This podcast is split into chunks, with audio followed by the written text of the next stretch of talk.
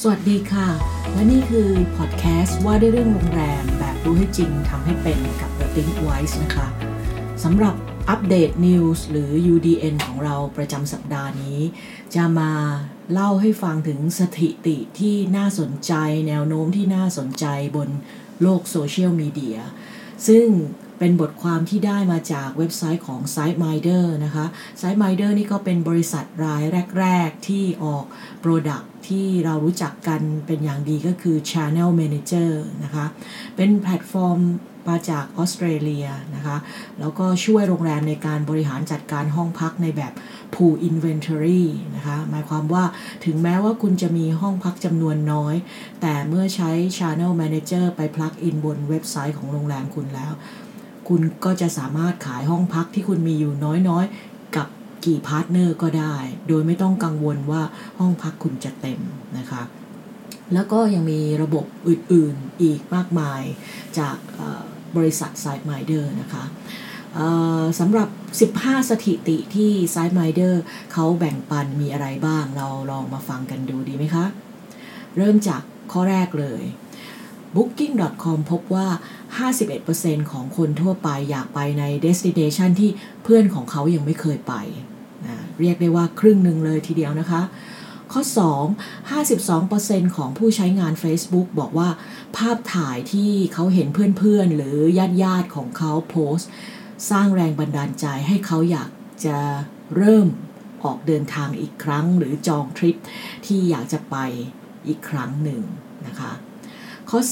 3 52%ของนักท่องเที่ยวชอบแล้วก็ติดตามเพจ ที่เกี่ยวกับสถานที่ท่องเที่ยวที่เขากำลังจะไป หลังจากที่จองที่พักแล้ว อ่า อันนี้สำคัญเลยนะคะ เชื่อว่าหลายๆ คนก็เป็นแบบนี้เช่นกัน เรียกได้ว่าครึ่งหนึ่งเลยทีเดียว สมมุติ plan ว่าจะไปเที่ยวภูเก็ต ก็อาจจะไปตาม blogger travel blogger หลายๆ คนที่พาเที่ยวหรือถ่ายภาพสวยๆ ในจังหวัดภูเก็ต หรือที่เป็นพวก foodie blogger หรือคนที่รีวิวเรื่องอาหารการกินที่น่าสนใจ เพื่อที่จะได้ทราบว่าเมื่อเราไปถึงที่ภูเก็ตแล้วเราจะไปเที่ยวที่ไหนบ้าง ไปทานอาหารที่ที่ร้านไหนบ้างที่ดัง ๆ แล้วก็น่าสนใจ นะคะข้อ 4 นักท่องเที่ยวส่วนใหญ่ที่มีอายุต่ำกว่า 34 ปี จะใช้ Facebook ในการหาคำแนะนำก่อนที่จะตัดสินใจจองห้องพัก ข้อ 5 40%ของผู้บริโภคที่อายุต่ำกว่า 30 ปี เลือกที่จะดูว่าสถานที่ท่องเที่ยวที่เขาจะไปนั้น สามารถถ่ายรูปได้สวยๆ เพื่อที่เขาจะเอามาลงบน Instagram ได้หรือเปล่า หรือที่เรารู้จักกันในคำว่า Instagrammable นั่นเองนะคะซึ่งถ้าสถานที่ที่ไหนเป็นแบบนั้นก็จะยิ่งเพิ่มน้ำหนัก ให้เขาตัดสินใจที่จะจองที่พักทันทีเลยทีเดียว ข้อ 6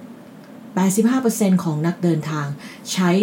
เครื่องมือสื่อสารที่เรียกว่าเป็น mobile device ในการจองการเดินทางวางแผนทริป เกินครึ่งเรียกได้ว่า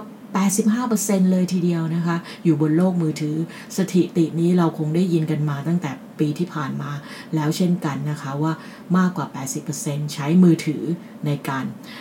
สำรวจค้นหาข้อมูลไปจนถึงขั้นตอนการจองทริปเลยทีเดียว สถิติที่ 7 เขาบอกว่า Facebook สร้างรายได้จากโฆษณาถึง 55,000 ล้านเหรียญต่อปี หรือคิดเป็น 90%ของค่ามูลค่าโฆษณาบนมือถือเลยทีเดียว ไม่ธรรมดาเลยทีเดียวนะคะ สถิติที่ข้อ 8 74%ของนักท่องเที่ยวใช้โซเชียลมีเดียระหว่างการพักผ่อนแน่นอน ไม่ต้องดูอื่นไกลตัวคุณเอง ก็เช่นกันเชื่อว่าทุกคนใช้โซเชียลมีเดียระหว่างการไปเที่ยวพักผ่อนอย่างแน่นอนนะคะสถิติข้อ 9 เขาบอกว่า 97%ของมิลเลนเนียลหรือคนรุ่นใหม่ แชร์รูปภาพบนโซเชียลมีเดียระหว่างที่เดินทางนะคะ ไม่ใช่แต่ที่พักอย่างเดียวนะ เริ่มตั้งแต่เดินทางเลยทีเดียวก็เริ่มแชร์รูปภาพแล้ว สถิติข้อที่ 10 Pinterest เขาเคลมว่า 76%ของคนที่วางแผนเดินทางเนี่ยได้แรงบันดาลใจ แล้วก็ตัดสินใจที่จะวางแผนการเดินทาง จากคอนเทนต์ที่เขาเห็นบนบน Pinterest นะคะที่แบรนด์ต่างๆนำเสนอ สถิติข้อ 11 Instagram Story นะคะมีมากกว่าร้อยล้านสตอรี่ในแต่ละวัน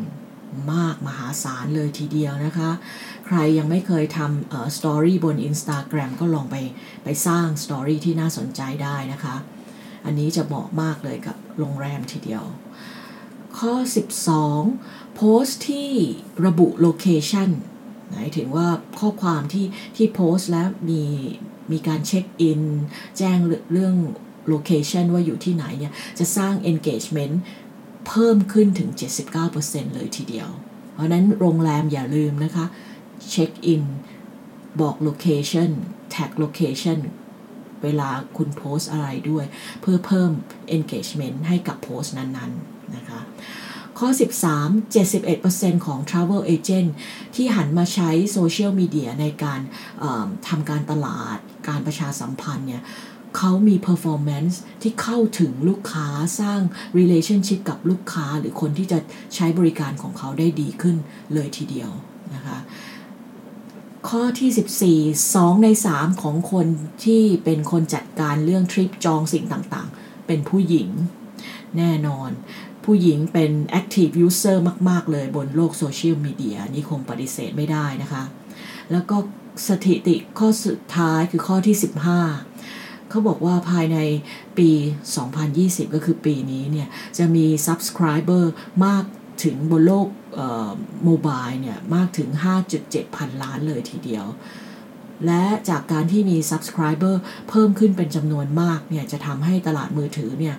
มีส่วนแบ่งทางการตลาดมากถึง